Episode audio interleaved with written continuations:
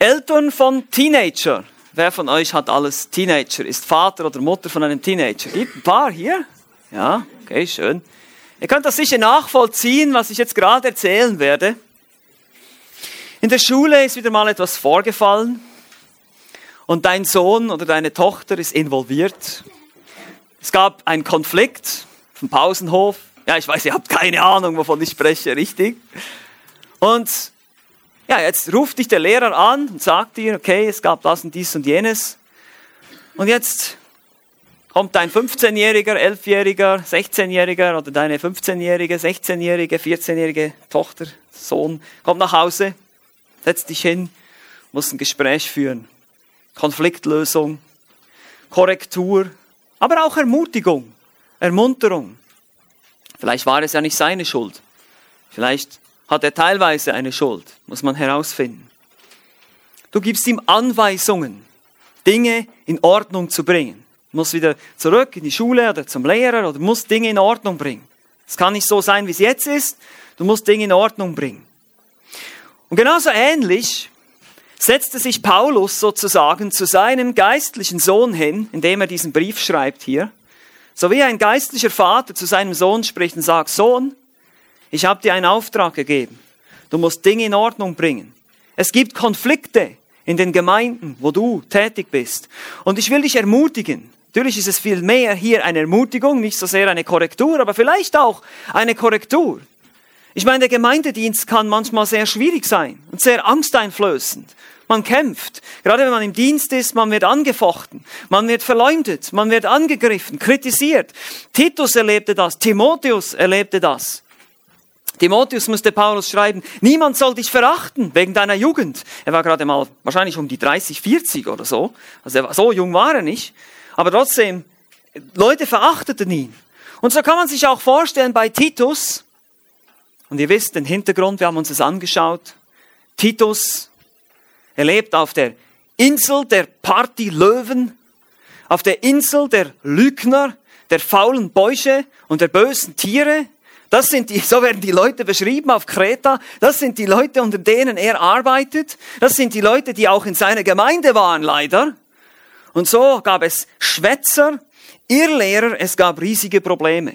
Die haben teilweise jüdische Irrlehren. Damals gab es immer wieder Schwierigkeiten mit jüdischen Irrlehren, Beschneidung, Speisegebote, Sabbatgesetz. Heute gibt es immer noch sehr viele hohle Schwätzer, die irgendwelche Dinge erzählen, die hinten und vorne nicht wahr sind. Und wir müssen uns davor hüten. Und Paulus sagt, du musst das in Ordnung bringen. Du musst hier Ordnung reinbringen. Du musst diese Leute zurechtweisen. Weise sie streng zurecht, heißt es in Kapitel 1. Da können wir nicht fackeln. Da kannst du, darfst jetzt nicht, du darfst nicht, du darfst nicht den Mut sinken lassen. Du musst jetzt richtig rangehen hier, Titus. Also er ermutigt ihn. Und er muss ihn ermutigen, weil es hier um das Evangelium geht das schlechte Zeugnis nach außen. Ein Mensch, der sagt, er ist Christ und er lebt nicht nach den Geboten Jesu, ist einfach eine Schande. Ist eine Schande für den Herrn. Und Paulus sagt, du musst das in Ordnung bringen, Titus. Das darf nicht angehen, dass hier Leute auf Kreta, dass die sich Christen nennen und so leben. Du musst sie lehren, gute Werke zu tun. Das ist das Thema des Titusbriefes. Ihr könnt euch erinnern, das Stichwort, ihr habt das vielleicht, einige von euch haben es vielleicht gemacht, denn ich frage jetzt nicht wer, ja, den Brief durchgelesen, mehrere Male und dann mal geguckt, wie oft kommt das Wort gute Werke vor. Gute Werke, ein Mangel an guten Werken entlarvt dich als falscher Christ. Gute Werke zeigen, dass du ein echter Gläubiger bist und so weiter und so fort. Und Paulus sagt, du musst diese Leute lehren, die Männer, die Frauen, oder auch die Sklaven, wie sie sich verhalten sollen, dass sie nicht aufmüpfig sind, dass sie nicht dem vielen Wein ergeben sind, keine Trinker sind, keine Drogenabhängigen sozusagen, besonnen sind, nüchtern sind. Das sollen sie sein, weil dann sind sie ein Zeugnis für den Herrn und evangelisieren richtig. Sonst machst du deinen Mund lieber zu. Sagst du lieber gar nichts. Wenn du nicht so lebst, wie es die Bibel sagt, dann sagst du lieber nicht, dass du Christ bist, weil du bist eine Schande für den Herrn. Und die Gemeinden waren stark angegriffen. Und Paulus sagt, Titus, ich muss dich ermutigen. Ich habe dich auf Kreta zurückgelassen, damit du Dinge in Ordnung bringst. Und das Erste, was er machen sollte, war qualifizierte Älteste einsetzen. Älteste, die die Gemeinde hüten, die die Gemeinde schützen vor diesen Schwätzern und ihr Lehrern. Genau das war das Thema hier, genau das war der Punkt hier. Er sollte für Ordnung sorgen, diese, diese Ältesten sollten Vorbilder sein. Wir werden uns das noch im Einzelnen anschauen, wie das aussieht. Und dann sollte dann Verstärkung eintreffen. Artemas und Tychicus sollten dann ankommen auf, auf Kreta und er sollte dann weiterreisen zu Paulus nach Nikopolis im Süden von Griechenland. Weil Paulus war schon weit, weitergezogen, hat schon einen weiteren Dienst übernommen. Und wie gesagt, höchstwahrscheinlich reagierte Paulus hier mit diesem Brief und wollte Titus ermutigen, weil er von diesen ganzen Problemen und Schwierigkeiten hörte. Und er vertraute darauf, dass Titus der richtige Mann war für diese Sache. Titus war ein treuer Mann, das wusste er. Er sollte Dinge zurechtrücken. Es ist eigentlich interessant, dieses Wort in Ordnung bringen hier in Vers 5. Das wird dazu verwendet, wenn Knochen wieder eingerenkt werden. Ja, er sollte Dinge einrenken auf Kreta, also so ein Chiropraktiker spielen eigentlich im Prinzip. Ne? Und da Dinge in Ordnung bringen und Älteste einsetzen und für Ordnung sorgen, dass die Leute wieder zu, zu, zum Wort Gottes zurückfinden und wirklich ordentlich wandeln würden. Und wo beginnt Paulus? Um diese Ermutigung, diese Basis für diese Ermutigung ist nichts anderes als die Evangeliumsbotschaft selber. Es ist die Botschaft des Evangeliums. Und so packt er sozusagen das Evangelium in diesen Eingangsgruß, ganz am Anfang, die ersten vier Verse. Er schreibt nicht einfach, ich, Paulus, schreibe dir Titus. Nein. Wir lesen das jetzt zusammen. Titus Kapitel 1, Verse 1 bis 4. Paulus, Knecht Gottes, aber Apostel Jesu Christi nach dem Glauben der Auserwählten Gottes und nach der Erkenntnis der Wahrheit, die nach der Gottseligkeit ist, in der Hoffnung des ewigen Lebens, dass Gott, der nicht lügen kann, verheißen hat vor ewigen Zeiten. Zu seiner Zeit aber hat er sein Wort offenbart durch die Predigt, die mir anvertraut worden ist, nach dem Befehl unseres Heiland Gottes Titus, meinem echten Kind nach unserem gemeinschaftlichen Glauben, Gnade und Friede von Gott dem Vater und Christus Jesus, unserem Heiland. Nun, äh, ihr könnt euch vorstellen, wenn ihr diesen Text lest und wenn ihr ein bisschen länger drüber nachdenkt, muss man sagen, wow, Pause mal hier. Da sind so viele Themen drin, dann sind so viele Dinge, die Paulus natürlich voraussetzt, weil Titus war ja bereits belehrt, er wusste Bescheid.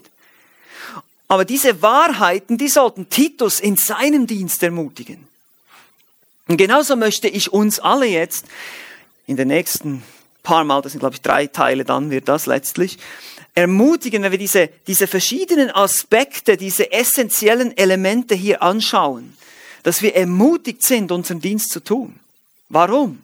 Wir stehen auf einem festen Boden einer Botschaft, die so sicher ist und so ein gutes Fundament ist für diesen Dienst und für die wir leben und sterben sollen. Das ist das, wo Paulus jetzt hier rüberbringen will. Er grüßt seinen Zögling, er will ihn ermutigen und er will die Gemeinden auf Kreta zur wirksamen Evangelisation ermuntern, zum Dienst. Und das soll eben in Ordnung gebracht werden, aufgrund dieser Botschaft. Weil vieles, was diese Kreter tun, passt nicht zusammen mit der Evangeliumsbotschaft der errettenden Gnade Gottes, die uns in Zucht nimmt und uns verändert und uns in sein Bild umwandelt. Das passt nicht zusammen, das muss in Ordnung gebracht werden. Titus. Und ich ermutige dich als Apostel Jesu Christi. Das ist genau der Punkt hier. Und er will Titus, die, die, den Dienst von Titus stärken. Er will sagen, schau mal, Titus, das ist mein Gesandter hier. Weil diese Briefe, die wurden auch öffentlich vorgelesen. Hier so in Gemeinden, so wurden die öffentlich vorgelesen. Dann sagt Paulus als Apostel, sagt er, Titus, das ist mein Gesandter hier. Er ist mein gemeinschaftliches Kind im Glauben, mein echtes Kind im Glauben hier. Auf ihn sollt ihr hören. Er verleiht ihm sozusagen die Autorität, jetzt in, in der Autorität Gottes zu diesen Gemeinden zu sprechen und diese Ältesten einzusetzen. Lasst es ja nicht zu, ihn zu verachten. Lasst es euch ja nicht in den Sinn kommen. Dieser Mann spricht im Namen Gottes. Und Paulus beschreibt hier auch den Dienst, seinen Dienst als Apostel und eben auch den Dienst des Titus und will ihn dazu ermutigen, diesen Dienst zu tun. Lass uns das in dem Fall jetzt anschauen. Es geht hier um die Botschaft, die Eigenschaften dieser Botschaft. Es sind elf essentielle Eigenschaften unserer Botschaft als Christen, damit wir zur Evangelisation ermutigt werden. Elf Eigenschaften, die essentiell sind, die also wirklich zu den absoluten Grundlagen gehören, zu den Vitaminen sozusagen, die wir brauchen als Christen, geistliche Vitamine, damit wir zur Evangelisation ermutigt werden. Oder eben, man könnte auch sagen noch, damit wir zu guten Werken ermutigt werden, die dann wiederum der Evangelisation dienen. Weil das ist ja immer, dieses geht immer über die guten Werke hier bei Paulus und Titus. Die sollen erstmal ordentlich leben und dann werden sie alleine durch ihr Leben schon ein Zeugnis sein. Die müssen gar nicht mehr viel sagen, die fallen schon total auf als Christen. In einer absolut verdorbenen Gesellschaft gibt es nichts Besseres als einen Christen, der treu lebt. Nichts Besseres, kein größeres Zeugnis gibt es da. Aber dann müssen wir natürlich diese Botschaft verkündigen. Und deshalb, ich möchte euch jetzt mit diesen Elementen hier ermutigen. Das erste Element ist, unsere Botschaft kommt von Gott. Das heißt hier, Lesen wir mal in Vers 1. Paulus, Knecht Gottes, aber Apostel Jesu Christi. Das Wort Knecht hier ist das Wort Doulos, Sklave. Das ist die niedrigste Person in der Gesellschaft. Er ist nicht nur ein Diener, er ist ein Sklave. Er gehört nicht sich selbst. Ein Sklave hatte kein Eigentum. Alles, was er hat, gehört seinem Herrn, inklusive sein Leben. Damals in der Sklaverei war es sogar so, dass ein Herr über die Sklaven entscheiden konnte, wie über seine Werkzeuge. Also wenn er keine Lust mehr hatte auf einen, dann konnte er ihn einfach töten, das war kein Problem. Der konnte mit seinen Sklaven machen, was immer er wollte. So bezeichnet er sich.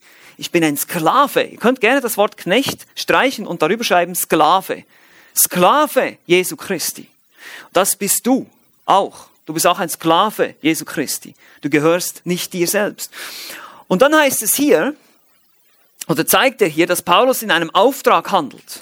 Eben, er handelt nicht eigenmächtig, sondern er tut das, weil er ein Sklave ist. Und dann ist er aber auch gleichzeitig ein Apostel, sagt er auch. Ne? Sklave Gottes und Apostel Jesu Christi. Ein Apostel, das bedeutet ein Gesandter, ein, ein Botschafter.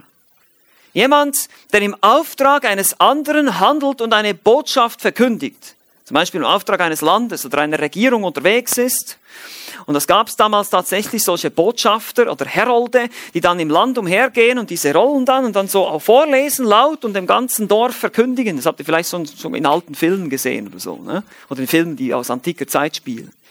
Aber es ist wirklich so. Das gab solche Leute, die haben das so verkündigt, diese Botschaft. So wird, wird er hier bezeichnet. Er ist Apostel.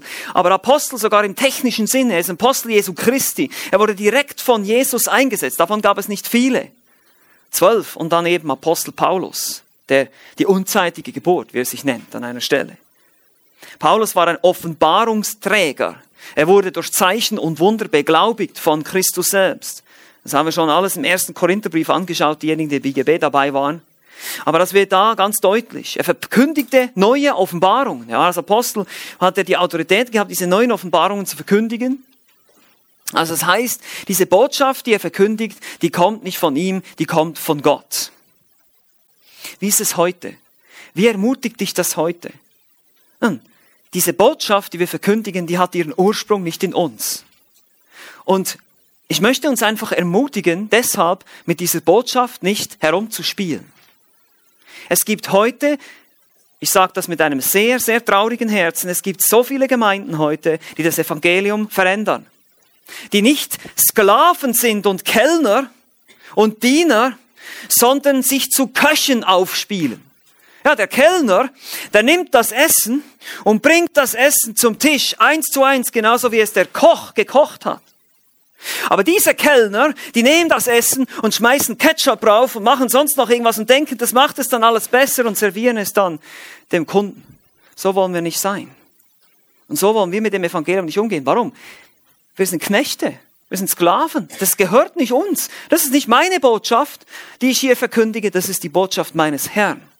Und das muss uns bewusst sein. Wir handeln hier im Auftrag von jemandem, nicht eigenmächtig. Und wenn wir Menschen ermahnen, wenn wir Menschen ermutigen, wenn wir Menschen korrigieren, dann tun wir es nicht in Eigenmächtigkeit, sondern das ist das, was das Wort Gottes sagt. Und daran halten wir uns fest. Wir müssen es eins zu eins weitergeben. Wir dürfen die Botschaft nicht verändern. Wir dürfen nicht Himmel und Hölle auslassen. Oder besser gesagt, Hölle auslassen, weil den Himmel, den mögen alle, da wollen alle hin. Aber in die Hölle will keiner. Dann ist es ja klar, wenn ich sage, ja, nimm Jesus an, alles gut, muss nur an ihn glauben. Wie so ein Ticket zum Himmel. Heute Morgen hat mir jemand gesagt, man faltet Jesus zusammen und macht ihn so in die Tasche. Das ist genau das, was passiert. Man macht Jesus klein. Weil es ist nur noch ein Jesus der Liebe, der alle liebt und alles ist wunderbar und jeder kann so bleiben, wie er ist.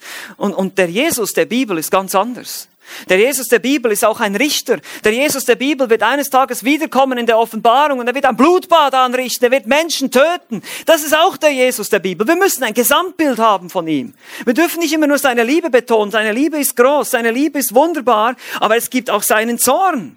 Und er wird beim zweiten Kommen nicht mehr als Baby auf diese Welt kommen. Und er wird Sünder richten und wenn du nicht an ihn glaubst, dann bist du verloren. Das ist die Botschaft des Evangeliums. Und die dürfen wir nicht verfälschen. Wir dürfen nicht unangenehme Wahrheiten auslassen. Weil wir handeln im Auftrag. Wir handeln im Auftrag des Evangeliums, unseres Herrn. Zweitens, unsere Botschaft ist vertrauenswürdig. Sie ist vertrauenswürdig.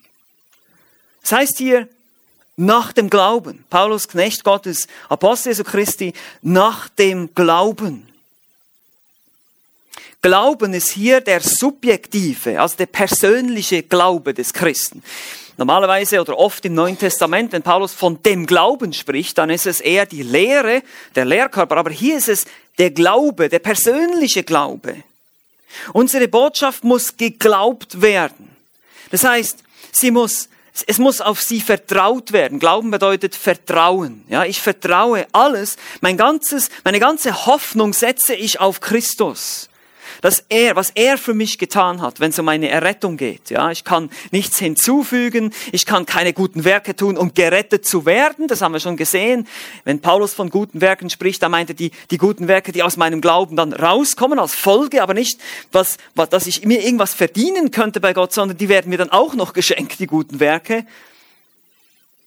Und deshalb heißt es in Apostelgeschichte 1631, Glaube an den Herrn Jesus Christus, so wirst du gerettet werden, du und dein Haus. Aber das ist eben wichtig. Bevor man glauben kann, muss man verstehen. Man muss die Botschaft hören, man muss sie verstehen. Sie muss klar verkündigt werden. Das geht wieder zurück in, in das, was ich in Punkt 1 gesagt habe. Diese Botschaft gehört nicht uns. Sie kommt von Gott. Wir sind nur Diener, Kellner und wir müssen sie ganz klar und deutlich rüberbringen.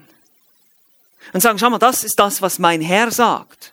Und mein Herr fordert dich hier zur Buße auf, nicht ich. Die Botschaft muss verstanden werden und damit sie geglaubt werden kann. Und wir sehen, dass die Bibel vertrauenswürdig ist. Sie hat sich immer wieder als vertrauenswürdig erwiesen. Die ist das Wort Gottes, die Botschaft, die uns heute gegeben ist, ist hier drin in diesem Buch. Es gibt natürlich Archäologie und Ausgrabungen und all solche Dinge, Textforschung, aber der wichtigste Beweis für die Bibel ist die Bibel selbst. Sie ist die höchste Autorität, sie ist das Wort Gottes. Es steht nichts über der Bibel. Was die Bibel sagt, ist Autorität.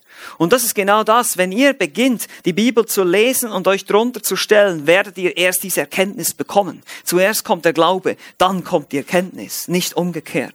Die meisten Menschen wollen eben immer zuerst die Erkenntnis. Ja, was sagt denn die Wissenschaft? Die Bibel kann man doch nicht beweisen, bla bla bla. Und ich sage, nein, du musst die Bibel lesen. Die Bibel beweist sich selbst. Gott spricht durch sein Wort und er überführt dich durch seinen Geist. Da brauchst du keine Beweise mehr. Wenn du vom Heiligen Geist überwältigt wirst, wenn du deine Sünden erkennst, wenn du merkst, was für ein verdorbener, abgrundtiefer Sünde du bist und Gott um Gnade anflehst, brauchst du keine Beweise mehr. Du weißt genau, das ist wahr, was hier steht. Es ist Gottes Stimme, die du dann hörst, hier durch sein Wort, wenn du es liest. Glaube an die richtige, an die wahre Botschaft. Das ist entscheidend. Ja, sie muss geglaubt werden, diese Botschaft. Sie ist vertrauenswürdig, aber eben wie gesagt, nur wenn es die richtige ist. Baue dein Leben auf das Evangelium. Vertraue auf diese Botschaft. Auch wenn wir evangelisieren, wenn wir Menschen davon erzählen, vertraue, dass die Botschaft die Kraft hat. Die ist vertrauenswürdig. Der Glaube kommt aus der Verkündigung, die Verkündigung aus dem Wort Gottes, heißt es in Römer 10. Der Glaube kommt aus der Verkündigung nicht durch unsere, was weiß ich, coolen Argumente, cleveren Reden, was immer wir denken, was Menschen überzeugen könnte. Nein. Die Botschaft selbst hat die Kraft. In Römer 1,16 heißt es, das Evangelium ist die Kraft Gottes zur Erlösung oder zur Errettung, je nach Übersetzung. Lass uns das niemals vergessen. Die Botschaft ist vertrauenswürdig. Die Botschaft, sie kommt von Gott. Weil sie von Gott kommt, ist sie eben vertrauenswürdig, weil sie eben nicht von uns kommt. Und jetzt drittens. Unsere Botschaft ist sicher. Ist sicher. Nochmal, ich lese nochmal hier Vers 1. Und ihr merkt schon, ich möchte, dass wir lernen, das Wort Gottes zu verdauen. Paulus, Knecht Gottes, Apostel Jesu Christi, nach dem Glauben der Auserwählten Gottes. Hier haben wir die Lehre der Vorherbestimmung und Auserwählung zum Heil. Eine Lehre, die heute vielerorts verschrien wird, kritisiert wird. Man nennt uns Calvinisten, ja, als wäre Calvin der Erste gewesen, der das gelehrt hätte. Wenn man nur ein bisschen etwas versteht von Kirchengeschichte, weiß man, dass Luther, Zwingli und die anderen Reformatoren genau dasselbe gelehrt haben über Prädestination, auch Augustinus, der Kirchenvater, und letztlich Paulus und letztlich Jesus. Okay? Das ist, das ist keine neue Erfindung, das ist nicht irgendwas. Aber warum, warum haben wir so Probleme damit? Warum haben wir so Probleme damit, dass Gott vorherbestimmt? Ihr seht hier, für Paulus ist es eine Selbstverständlichkeit. Es ist für ihn klar. Dieser Glaube ist der Glaube der Auserwählten Gottes. Das sind nicht irgendwelche Leute, das ist eine, eine ganz klar definierte, ausgewählte Gruppe von Menschen. Jesus Christus lehrte diese Lehre, Paulus lehrte diese Lehre und Petrus auch. Sie alle waren Calvinisten, wenn wir das mal so nennen wollen jetzt. Sie glaubten an die Vorherbestimmung. Und meine Lieben, mir ist es wichtig, dass ihr diese Lehre versteht und dass ihr sie richtig versteht, weil es wird heute sehr viel Unsinn auch erzählt, was diese Lehre betrifft. Es ist, ich will es mal illustrieren, was, was, die, was die Gemeinde heute oft leider nicht so versteht und was wir auch als Gemeinde, als Christen, für mein persönliches Leben, als du für dein persönliches Leben, aber auch als Gemeinde, was wir als Gemeinde verstehen müssen. Es gibt manchmal Dinge, die sind schwer zu schlucken. Ist doch so, oder? Gibt vielleicht Dinge, die mögt ihr nicht so. Kinder, ihr habt manchmal gewisse Speisen, die ihr vielleicht nicht so mögt. Oder das Schlimmste ist, ihr seid krank und dann gibt euch die Mutter eine Medizin und die schmeckt einfach grauenhaft. Ja, das ist, so, das ist ein chemischer Geschmack. Weiß nicht, ob ihr das kennt. Schrecklich. Aber diese Medizin, das ist genau das, was du brauchst. Das wird dir helfen. Es wird dich wieder gesund machen. Und genauso möchte ich uns einfach ermutigen, diese Medizin Gottes. Weil die, die, die Lehre der Vorherbestimmung, die ist uns nicht gegeben worden, dass wir spekulieren und philosophieren und ja, wie kann denn das sein und ja, warum hat denn Gott das Böse zugelassen, dass wir damit Gott kritisieren mit seiner eigenen Lehre, ja? Ich meine, stellt euch mal das vor, sondern er hat uns diese Lehre gegeben zu einem ganz anderen Zweck. Da müssen wir drüber nachdenken. Es ist mir aber auch wichtig, dass ihr sehen könnt, dass diese Lehre direkt aus der Schrift kommt. Es heißt hier in Vers 1, Paulus, Knecht Gottes, aber Apostel Jesu Christi, nach dem Glauben der Auserwählten Gottes. Und hier in diesem nach, das ist eigentlich die griechische Präposition kata, das ist eigentlich auch, das kann ganz viele verschiedene Bedeutungen haben, je nach Kontext, für oder sogar zur Förderung des Glaubens der Auserwählten. Also Paulus lehrt diese Dinge zur Förderung, zum Wachstum der Auserwählten. Also die Auserwählungslehre hilft uns zu verstehen, wer wir sind in Christus, damit wir wachsen können. Dass wir auserwählt wurden, dass wir Privilegierte sind, dass wir eine besondere Gnade erleben. Das ist schön, das ist tröstend, das ist stärkend. Und diesen Glauben haben diese Leute nur, weil sie auserwählt. Seht ihr das? Der Glaube der Auserwählten. Sie wurden auserwählt und deshalb können sie glauben. Das ist die Konstruktion hier. Sie haben sich nicht zu, vorher entschieden zu glauben und dann wurden sie auserwählt. Nein, es ist der Glauben der Auserwählten. Der Glaube gehört ihnen. Ist ihnen zugeschrieben hier. Und das macht die Schrift immer wieder deutlich. Zum Beispiel Epheser 2, Vers 8. Epheser 2, Vers 8 denn durch Gnade seid ihr errettend, mittels des Glaubens. Und das nicht aus euch, Gottes Gabe ist es. Der Glaube ist eine Gabe Gottes. Du und ich, wir sind nicht fähig zu glauben, wenn Gott es uns nicht schenkt. Nun, das Adjektiv hier, eklektos, auserwählt, in Titus 1.1, bedeutet auf Griechisch genau das, was es auf Deutsch bedeutet. Auserwählt. Man muss nicht viel Griechisch können, um das zu verstehen. Etwas Ausgewähltes, unterschieden von etwas anderem. Ich, ich will einfach nur zeigen, die Wortwahl ist eindeutig. Es geht darum, dass ich in ein Geschäft reinlaufe, da gibt es Tomaten und Äpfel und solche Sachen und ich wähle mir diesen Apfel aus und ich wähle mir diese Tomate aus. Und dann gehe ich nach Hause. Natürlich, zuerst muss ich noch bezahlen, ja, okay. ja, das muss ich auch. Aber das ist die Sprache auch in der Stelle, die wir gerade gelesen haben, Epheser 1, Verse, 5, äh, Verse 4 und 5. Auserwählt. Er hat uns auserwählt in ihm in Christus vor Grundlegung der Welt. Noch bevor irgendwas war, hat Gott entschieden, hat er ausgewählt, dass wir heilig und untadelig seien vor ihm in Liebe. Und er hat uns zuvor bestimmt, vorherbestimmt, zur Sohnschaft durch Jesus Christus für sich selbst, nach dem Wohlgefallen seines Willens. Und ich bitte euch einfach nur mal, den Text so zu verstehen, wie da steht. Ohne jetzt schon mit unserem humanistischen Denken, ja, aber wie ist denn das? Aber das kann doch, das ist doch unfair. Und da gehen schon die Argumente los in unserem Kopf. Und wisst ihr, warum das so ist? Das ist unsere Kultur, nichts anderes. Wir sind uns gewohnt, dass es doch logisch, dass der Mensch einen freien Willen haben muss, dass alles fair sein muss, alle müssen gleich behandelt werden. Das ist unsere Kultur, das ist unsere Gesellschaft, das ist unser Denken. Das ist der Postmodernismus. Nichts kann wirklich über mich bestimmen. Ich bin mir selbst Gesetz. Und das widerstrebt uns irgendwo im Inneren. Es gibt so dieses menschliche Gerechtigkeitsempfinden, das sich dagegen sträubt. Ich weiß das. Ich kenne diesen Kampf und ich verstehe jeden, der diesen Kampf hat. Ich möchte nicht hier irgendwie sagen, dass das einfach ist, dieses Thema. Deshalb will ich auch ein bisschen Zeit verbringen jetzt hier. Deshalb gehen wir jetzt auch nicht weiter zum nächsten Element. Es ist ein, es ist ein schwieriges Thema. Man kämpft so ein bisschen damit. Aber ich möchte dir einfach ein bisschen mehr Verständnis geben und dir dann auch zeigen, wie du damit richtig umgehen kannst und wie es dich ermutigen kann. Es gibt in der Bibel verschiedene Kategorien von Erwählung. Wir finden eine Erwählung zu einem Amt, eine Erwählung der, der, der, der Nation Israel zum Beispiel auch. Und dann gibt es aber im Neuen Testament die Erwählung der einzelnen Individuen zur Errettung. Eben zum Beispiel Epheser 1. Wobei, da könnte man noch argumentieren, Epheser 1 heißt es uns, also es ist eine Gruppe, das ist vielleicht nicht das einzelne Individuum, das Gott erwählt hat, sondern einfach nur so Gemeinden, so als Ganzes. Aber dann schlagt bitte mal Apostelgeschichte Kapitel 13 auf. Vers 48. Apostelgeschichte 13, nur ein Beispiel. Apostelgeschichte 13, Vers 48.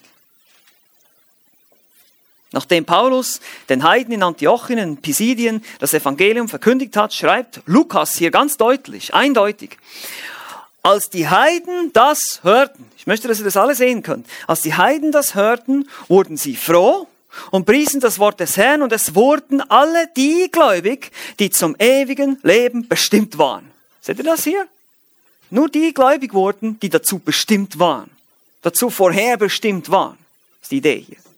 Das ist die Basis dieser Erwählung, ist allein die Gnade Gottes. Und das ist das Wunderbare. Das ist das Wunderbare. Es ist einfach alles nur Gnade. Es ist einfach ein Geschenk. Wir werden allein aus Gnade. Eine freie, unabhängige Entscheidung Gottes. Dich nehme ich. Dich werde ich begnadigen. Du hast nichts getan, du bist nicht besser als andere Menschen, du bist genauso ein Sünder, wir sind sogar noch die viel schlimmeren. In 1. Korinther 1 sagt Paulus, dass das Unweise und das Törichte hat Gott erwählt. Also wir sind wahrscheinlich noch die schlimmsten eigentlich, aber Gott erwählt sich eben genau diejenigen, um zu zeigen, dass er herrlich ist. So wie die Gnade Gottes groß und der Mensch wird ganz klein. Wir haben nichts beigetragen. Und die Ehre gehört Gott und Gott allein. Und genau so machen wir Christus groß. Und wenn wir Erwählung abstreiten, stehlen wir, rauben wir die Ehre Gottes. Weil dann sage ich, ich Mensch habe mich entschieden. Ich bin so clever. Nein, ich bin ein armer Sünder. Und Gott hat gesagt, dich nehme ich Dich werde ich mir erwählen für mein Reich.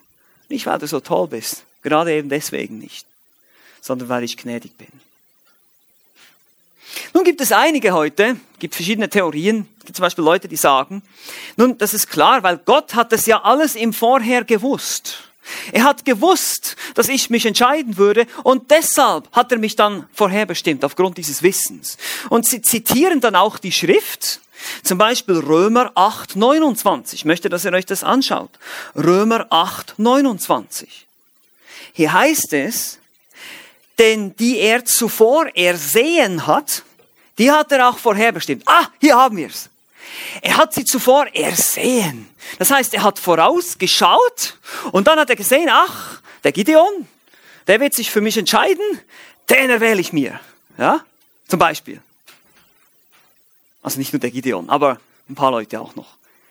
Nun, wir haben hier ein Problem. Und zwar das Wort zuvor ersehen ist das Problem. Proginosko bedeutet im Griechischen mehr als nur im Voraus gewusst, im Sinne von einem passiven Wissen, im Sinne von simplen Fakten. Es bezieht sich auf eine persönliche Beziehung, die Gott schon hatte mit dieser Person. Ist ganz wichtig, passt gut auf. Es werden nicht Handlungen und Entscheidungen vorausgeschaut hier. Also es heißt nicht, er sah voraus, dass er glauben würde oder den Glauben, sondern er sah die Person selbst. Die Person selbst wurde vorhergesehen oder zuvor ersehen. Die Person selbst. Und deshalb kann man das Wort zuvor ersehen auch mit vorherbestimmt und auserwählt gleichsetzen. Es ist derselbe Ausdruck, nur eine andere Art, das zu beschreiben. Es, es betont die persönliche Beziehung, die Gott bereits vor Grundlegung der Welt mit denen hatte, die er eben auserwählt hat. Und ich kann euch das zeigen, dass dieses Wort so verwendet wird. Geht mal zu 1. Petrus.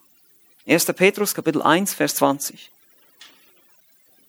Haben wir noch ein bisschen Zeit hier. Wir können ein bisschen Bibelstudium machen jetzt.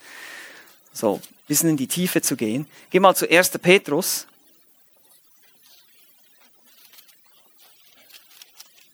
Erster Petrus, Kapitel 1. Und dann heißt es hier in Vers 20. Er war zuvor ersehen. Selbe Wort hier, Proginosko vor Grundlegung der Welt, aber wurde offenbar gemacht in den letzten Zeiten um euretwillen. Nun, hier ist nicht von einem Gläubigen die Rede, sondern von Christus. Christus war zuvor ersehen, vor Grundlegung der Welt. Und meine Lieben, denkt mit mir nach. Bleibt bei mir, nachdenken, einfach nur nachdenken, logisch denken. Gott hat nicht durch den Tunnel der Zeit geschaut und gesehen, oh, au Backe, die werden Christus verwerfen. Ah, ich glaube, ich mache ihn zum Sühneopfer. Nein, das ist nicht so, wie das lief. Gott hat ihn zuvor ersehen, das heißt vorherbestimmt, das Sühneopfer zu sein. Das war sein Plan vor Grundlegung der Welt. Das war schon festgesetzt in seinem Ratschluss. So wir das in Epheser 1 lesen, Vers 11. Alles geschieht nach seinem Ratschluss. Nein, es ist Vorherbestimmung. Wir kommen nicht darum herum. Wenn ich, auch wenn ich meine Gedanken noch nicht ganz darum herumkriege und wenn da viele Fragen offen sind, ich sage, ich stelle mich unter das Wort Gottes. Gott, wenn du das sagst, dann ist das wahr. Und dann nehme ich das einfach mal so an. Und es kann sein, dass ich Mühe habe damit oder dass ich das nicht so verstehe. Und das verstehe ich auch. Aber ich möchte, dass wir trotzdem diese Lehre verstehen, zumindest was sie sagt und was sie nicht sagt. Was sie zum Beispiel nicht sagt, ist, dass die, die verloren gehen, zum zum Verlorensein bestimmt wurden. Das steht nirgends in der Schrift und das wird auch nicht gelehrt. Die, die zur Hölle gehen, die gehen dahin, weil sie das wollen. Die, die in den Himmel kommen, die gehen dahin, weil sie erwählt wurden. Logisch? Nein. Menschlich gesehen? Nein. Göttlich? Ja. Das ist göttliche Logik, meine Lieben. Das übersteigt deinen Verstand und meinen auch übrigens, ja. Ich stelle mich da genauso drunter. Sag, okay, Du bist der Herr, nicht ich. Wie gesagt, es ist nicht meine Botschaft, es ist nicht meine Idee, es ist Gottes Idee. Ich möchte euch noch eine Stelle zeigen, um das ein bisschen abzurunden, dann kommen wir zu den praktischen Anwendungen. Ich will euch ja ermutigen und zeigen, wie euch das hilft im praktischen Leben. Römer Kapitel 9. Geht mal zu Römer Kapitel 9. Das ist die Stelle schlechthin, wenn es um die Souveränität Gottes geht in der Rettung. Paulus macht da das Konzept der freien erwählenden und souveränen Gnade Gottes zum Heil absolut deutlich. Macht es absolut deutlich. Römer Kapitel 9. Ihr könnt euch da mal das ganze Kapitel durchlesen, das können wir jetzt leider nicht machen. Äh, wir lesen jetzt hier einfach mal nur den Vers 15 und 16. Aber ihr werdet sehen, im Kontext des Römerbriefes ist es ganz klar, dass Paulus hier diese souveräne, erwählende Gnade beschreibt. Er sagt hier, Wem ich gnädig bin, dem bin ich gnädig. Und über wen ich mich erbarme, über den erbarme ich mich. So liegt es nun nicht an jemandes Wollen oder Laufen, sondern an Gottes Erbarmen, ob jemand zum Glauben kommt oder nicht. Es liegt nicht an jemandes Anstrengungen oder Werken, sondern an Gottes Gnade, sprich seiner Erwählung. Vers 18 heißt es dann auch wieder, so erbarmt er sich nun über wen er will und verstockt, wenn er will. Wow. Das sind gewagte Aussagen hier. Sehr gewagte Aussagen. Und jetzt kommt etwas ganz Spannendes, ganz Interessantes. Ich hoffe, ihr seid noch ein bisschen mit mir. Ich weiß, ein bisschen theologisch, ein bisschen, aber bitte, okay, Paulus sagt das hier. Es liegt nur an Gottes Erbarmen. Ganz allein an Gottes Erbarmen und an seiner Erwählung. Jetzt kommt was ganz Spannendes. Jetzt kommt nämlich ein Einwand. Der Einwand ist, der typische Einwand, das ist unfair. Das ist unfair. Vers 19. Nun wirst du mich fragen. Das heißt, Paulus erwartet diesen Einwand schon. Seht ihr das in Vers 19? Nun wirst du mich fragen, warum tadelt er dann noch? Wer kann seinem Willen widerstehen? Genau diese Argumente kommen heute. Ja, aber wenn Gott doch schon alle erwählt hat, dann pff, äh, warum, warum, warum schickt er dann Leute in die Hölle? Die können ja gar nichts dafür, die waren einfach nicht erwählt. Und das Interessante ist ja auch, jetzt darüber nachzudenken, wenn Paulus hier nur vorher Wissen meinen würde, wenn er das so im Kopf gehabt hätte, wie das viele heute auslegen, ja, Gott hat es nur einfach gewusst, dann würde dieser Einwand hier überhaupt keinen Sinn machen. Da wäre es ja nicht unfair. Könnte sich ja jeder entscheiden. Aber dieser Einwand, den erwartet Paulus nur, weil er ganz klar in seinem Kopf die Lehre der souveränen Erwählung lehrte. Und deshalb hat er diesen Einwand schon erwartet und gesagt, nun wirst du mich genau das fragen. Ich weiß, das kommt. Das, ihr seht schon, das ist überhaupt nichts Neues. Die Kritik ist, ist damals vor 2000 Jahren schon dieselbe gewesen. Das ist unfair. Jeder muss dieselben Chancen kriegen. Jeder muss die gleichen Chancen bekommen. Meine Lieben, wo steht das in der Bibel? Es ist so interessant, wie viele Dinge heute von Leuten behauptet wird, die überhaupt nicht in der Bibel stehen. Gott liebt alle Menschen gleich. Wo steht das in der Bibel? Zeig mir Vers, wo das steht, dass so ausgedrückt wird. Das steht nämlich nicht. Er liebt alle Menschen in einem allgemeinen Sinne und dann liebt er die Erwählten in einer besonderen Weise. Das ist anders. Er liebt nicht alle Menschen gleich, das kann nicht sein. Und da müssen wir wirklich, wirklich vorsichtig sein mit diesen heutigen pop-evangelikalen Slogans. Gott liebt den Sünder, er hasst nur die Sünde. Wo steht das in der Bibel? Und genauso ist es mit der Erwählung. Dieses Vorherwissen wird nicht gelehrt und Paulus sagt, dieser Einwand wird auf jeden Fall unweigerlich kommen und deshalb schreibe ich gleich mal, ich schreibe gleich mal rein, was ich davon halte. Dieses Gefühl der Unfairness entsteht. Dieses Gefühl, aber das kann doch nicht sein. Und seine Antwort ist hier ganz, ganz interessant. Seht euch mal das an. In Vers 19. Du wirst nun zu mir sagen, warum tadelt er dann noch?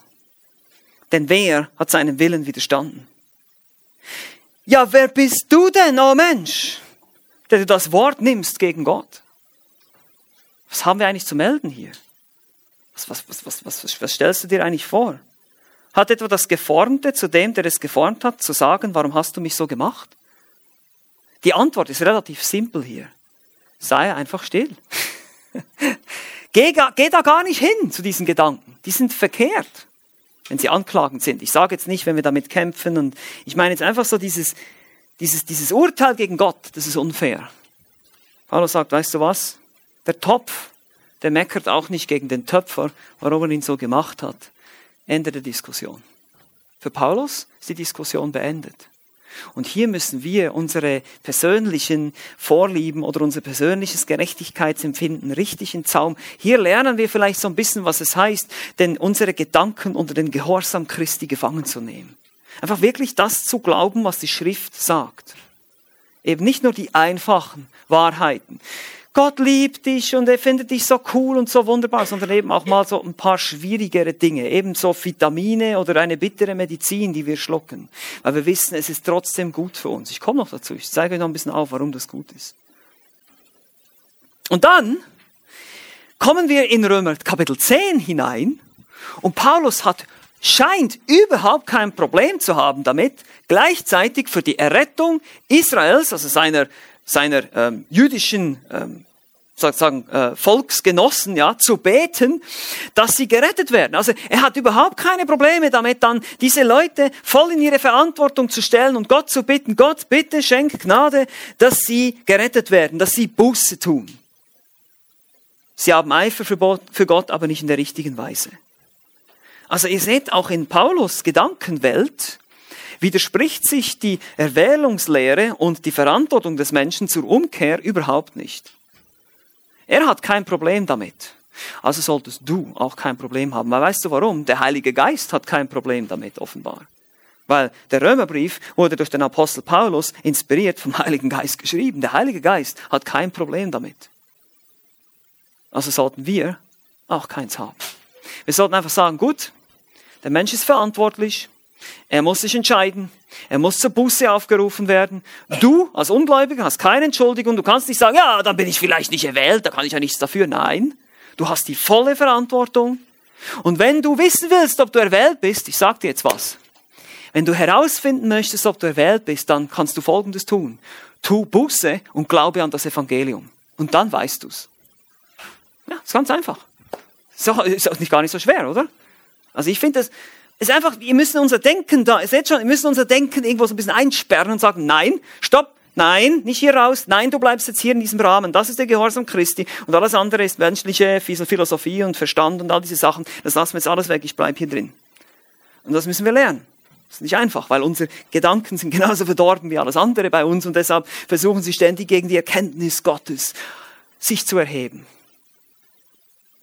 Das kann doch nicht sein. Ah, das ist doch unfair. Ah, das, in der Bibel steht doch auch das. Ja, das steht auch da. Steht auch da. Gott liebt alle Menschen. Das widerspricht sich nicht.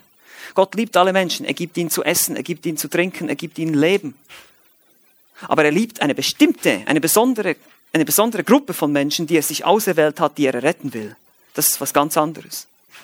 Und das müssen wir trennen. Und trotzdem sind alle Menschen verantwortlich und sie werden gerichtet werden und darüber können wir überhaupt nicht urteilen. Das ist überhaupt nicht unfair. Sie bekommen das, wofür sie sich entschieden haben, nämlich die Sünde. Sie bekommen das, was sie sich dafür entschieden haben, die Strafe für die Sünde. Das ist nicht unfair, das ist gerecht. Nein, ich, ich gehe sogar so weit und sage, wisst ihr was, wenn ihr fair wollt, das wollen wir nicht. Wir wollen nicht, dass Gott fair ist. Weil wisst ihr, was dann passiert? Wir fahren alle zur Hölle. Alle zusammen. Das wäre fair. Das ist das, was wir nämlich alle verdienen. Und wenn Gott sich entscheidet, dann einige zu retten und zu erwählen, dann ist das einfach alles nur Gnade. Dann bin ich einfach ruhig und sage, okay, Herr, ich bin froh, ich bin dankbar, dass ich erwählt sein darf. Ich verstehe es überhaupt nicht. Ich habe keine Ahnung warum, weil an mir kann es nicht liegen. Ich weiß das. Und da seht ihr schon, wie wunderbar, wie, wie, wie uns das demütigt. Das ist so gut. Das ist so gut. Das ist das, was wir brauchen. Und das macht Gott so groß. Und das ist genau das, was die Reformatoren verstanden haben. Das ist das, was Luther verstanden hat. Das ist das, was Calvin verstanden hat. Es macht Gott groß. Diese, diese fünf Lehren des Calvinismus machen Gott groß und die Gemeinde braucht diese Lehren. Unbedingt. Unbedingt. Und weil wir uns von diesen Lehren abwenden in der heutigen Zeit, haben wir das ganze Chaos, was wir heute haben. Benutzerfreundliche Gemeinden, eine direkte Folge der Ablehnung des Calvinismus. Absolut, eine klare.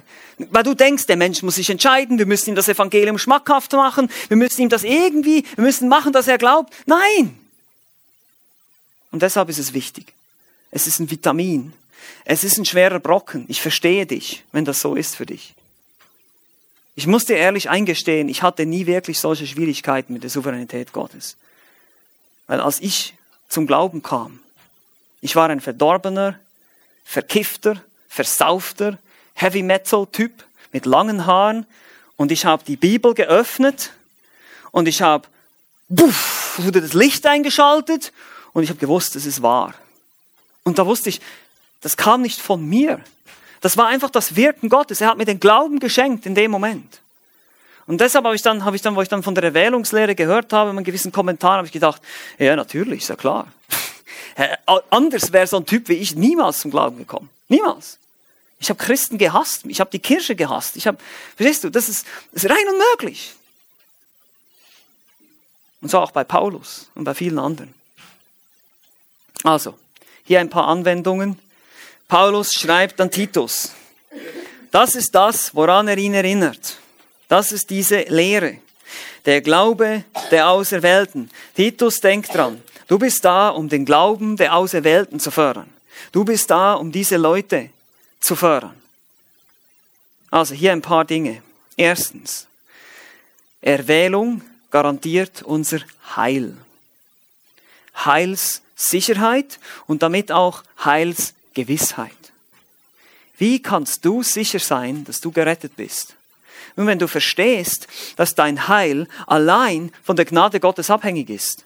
Ein Werk von Anfang bis Ende, vor Grundlegung der Welt bis zur ewigen Herrlichkeit, alles ein Werk Gottes. Nichts von mir. Dann ist mein Heil sicher. Niemand kann sie aus meiner Hand reißen, hat der Herr Jesus gesagt. Warum sagt er das? Weil er diese Leute vor Grundlegung der Welt erwählt hat, für sie gestorben ist, nur für diese Menge von Leuten übrigens, nur für die, die gerettet werden, nicht für die anderen. Er stirbt nur für Menschen, die dann auch in den Himmel kommen. Jesus Opfer ist wirksam. Er stirbt nicht potenziell für irgendwelche Leute, sondern wenn er für jemanden stirbt, dann ist diese Schuld beglichen. Dann kommst du nicht mehr, das wäre ja doppelte Bestrafung, wenn ich dann trotzdem in die Hölle komme. Das geht nicht. Nein, nein. Sie garantiert unser Heil. Zweitens, Erwählung beugt Gesetzlichkeit vor. Das ist interessant. Gesetzlichkeit. Wenn ich immer denken muss, ich kann mein Heil verlieren, ich muss, ich muss gucken, dass ich mein Heil, und dann versuche, dann werde ich gesetzlich, dann bekomme ich Angst. Und ich sehe, ich habe das schon erlebt mit Menschen, die in der Gesetzlichkeit leben, die leben in Angst. Ja, vielleicht am Ende der, der Tage im Gericht wird, wird dann Gott noch so ein Ass aus dem Ärmel nehmen und sagen, ah, hier, jetzt schicke ich dich trotzdem noch, du hast das nicht ganz gut gemacht hier. So ist unser Gott nicht. Er sagt, nein, ich habe dich geliebt, bevor du überhaupt existiert hast. Und ich bin für dich gestorben, das war schon alles geplant, bevor du überhaupt existiert hast. Und deshalb brauchst du nicht gesetzlich werden, du brauchst nicht in Angst zu leben. Ja, du sollst Gott fürchten, ja klar, du sollst ihm gehorchen, aber nicht aus Angst, sondern aus Liebe zu ihm, weil er sich für dich entschieden hat. Und deshalb drittens, Erwählung motiviert zur Heiligung. Das ist was viele sagen. Ja, wenn die Menschen denken, dass sie erwählt sind, dann werden sie ja ganz sicher nicht mehr gehorsam sein. Auch hier wieder, für Paulus war das offenbar überhaupt kein Widerspruch. Er fordert immer wieder zum Gehorsam auf, im Römerbrief, hier auch im Titusbrief. Nein, es ist eben, wozu wurden wir denn erwählt? Du und ich, wir wurden dazu erwählt, gute Werke zu tun. Das motiviert uns zur Heiligung. Es motiviert uns. Epheser 2, Vers 10. Denn wir sind seine Schöpfung, erschaffen in Christus Jesus zu guten Werken, die Gott so vorbereitet hat, sind sogar auch von ihm, die guten Werke, damit wir in ihn wandeln sollen. Viertens. Erwählung fördert die Evangelisation. Jetzt wird's ganz spannend. Weil es wird immer gesagt, ja, wenn ihr an diese Erwählungslehre glaubt, dann, äh, dann geht ihr nicht mehr evangelisieren. Nun, das kann man, einerseits kann man das historisch widerlegen. Einige der größten kalvinistischen Prediger waren auch die größten Evangelisten. Ich nehme nur Spurgeon zum Beispiel oder andere. Aber die, der Calvinismus, die Erwählungslehre, fördert die Mission und die Evangelisation. Wisst ihr warum? Wenn ich hier rausgehe und evangelisiere, habe ich eine Erfolgschance. Weil wenn Gott die Menschen nicht erwählen würde, habt ihr das Gefühl, ein toter Sünder, der in seinen Sünden blind und tot ist und null, null Leben in ihm ist, geistlich gesehen, würde auf meine Worte reagieren? Nein, aber ich gehe hier raus und verkündige das Evangelium im Vertrauen, dass der Geist Gottes die Menschen erweckt, diese Toten zum Leben erweckt. So wie Hesekiel in Kapitel 37, der über Totengebeine weissagen musste. Und dann kommt der Heilige Geist und dann werden diese Gebeine lebendig. Das ist genau das, was wir machen, wenn wir evangelisieren. Wir sprechen zu toten Menschen. Da gäbe es keine Erfolgschance. Das würde uns, und deshalb motiviert diese Lehre eigentlich zur Evangelisation. Ich weiß, wenn ich das Evangelium verkündige, dann wird er reagieren, weil Gott wirken will. Erwählung schützt vor menschlicher Weisheit. Fünftens, das schützt uns eben gerade, habe ich schon erwähnt, von diesen Marketingstrategien, Besucherfreundlichkeit. Wisst ihr warum? Weil es keine Suchenden gibt. Römer 3, Vers 11, da ist keiner, der Gott sucht. Warum machen wir besucherfreundliche Gemeinden? Es gibt ja keine Besucher, keine, keine Sucher. In Englischen heißt es seeker-friendly, also sucherfreundlich. Leute, die suchend sind, heißt es. Nun, meine Güte, die gibt es gar nicht in der Bibel. Und sechstens, und das ist der wichtigste Punkt, Erwählung bewirkt großen Trost. Es ist der größte Trost für dich und für mich zu wissen, mein Heil, mein Leben, alles, was ich tue, hängt letztlich, ultimativ an den Entscheidungen Gottes. Alles, was ich tue, ist unter seiner souveränen Kontrolle. Nichts wird entzogen. Nicht nur die Rettung, nicht nur die Entscheidung zum Heil, alles. In Epheser 1, 11 heißt es, alles geschieht nach seinem Ratschluss. Alles ist alles. Also, und ihr werdet auch sehen, diese Lehre kommt immer wieder oft vor im Kontext des Trostes, wo Menschen unter Verfolgung leiden. Im ersten Petrusbrief zum Beispiel, der an verfolgte Christen geschrieben wurde und andere solche Textstellen. Und das ist ein großer Trost. Warum? Weil er uns vor Grundlegung der Welt erwählt hat, um uns zu retten. Wir wollen nächstes Mal weitermachen, weitere Elemente anschauen. Aber mir ist es einfach wichtig, dass wir diese Dinge wirklich verstehen, die Paulus hier so ein bisschen voraussetzt. Lasst uns noch gemeinsam beten. Herr Jesus, ich danke dir für deine Güte, danke dir für deine Gnade und vor allem danken wir dir auch für die erwählende Gnade Gottes. Gott Vater, dass du dich entschieden hast für uns. Das ist immer noch, je länger wir darüber nachdenken, unfassbar, unfassbar. Dass du solche Menschen wie uns erretten willst und dass du dich dafür entschieden hast, uns vom geistlichen Tod zum Leben zu erwecken. Und ich bitte für diejenigen, die hier sind, die dich nicht kennen, dass du sie auch erweckst, dass du sie in ihrem Herzen veränderst, dass sie glauben können, Buße tun können. Ich danke dir für deine Liebe zu uns. Danke dir für dieses Privileg. Bitte hilf uns, das zu schätzen dass wir verstehen, dass, es, dass diese Lehre dich groß macht und uns ganz klein. Dass wir dich einfach anbeten und nur auf unsere Knie fallen können und sagen, du bist wahrhaftig Gott, du allein. In Jesu Namen. Amen.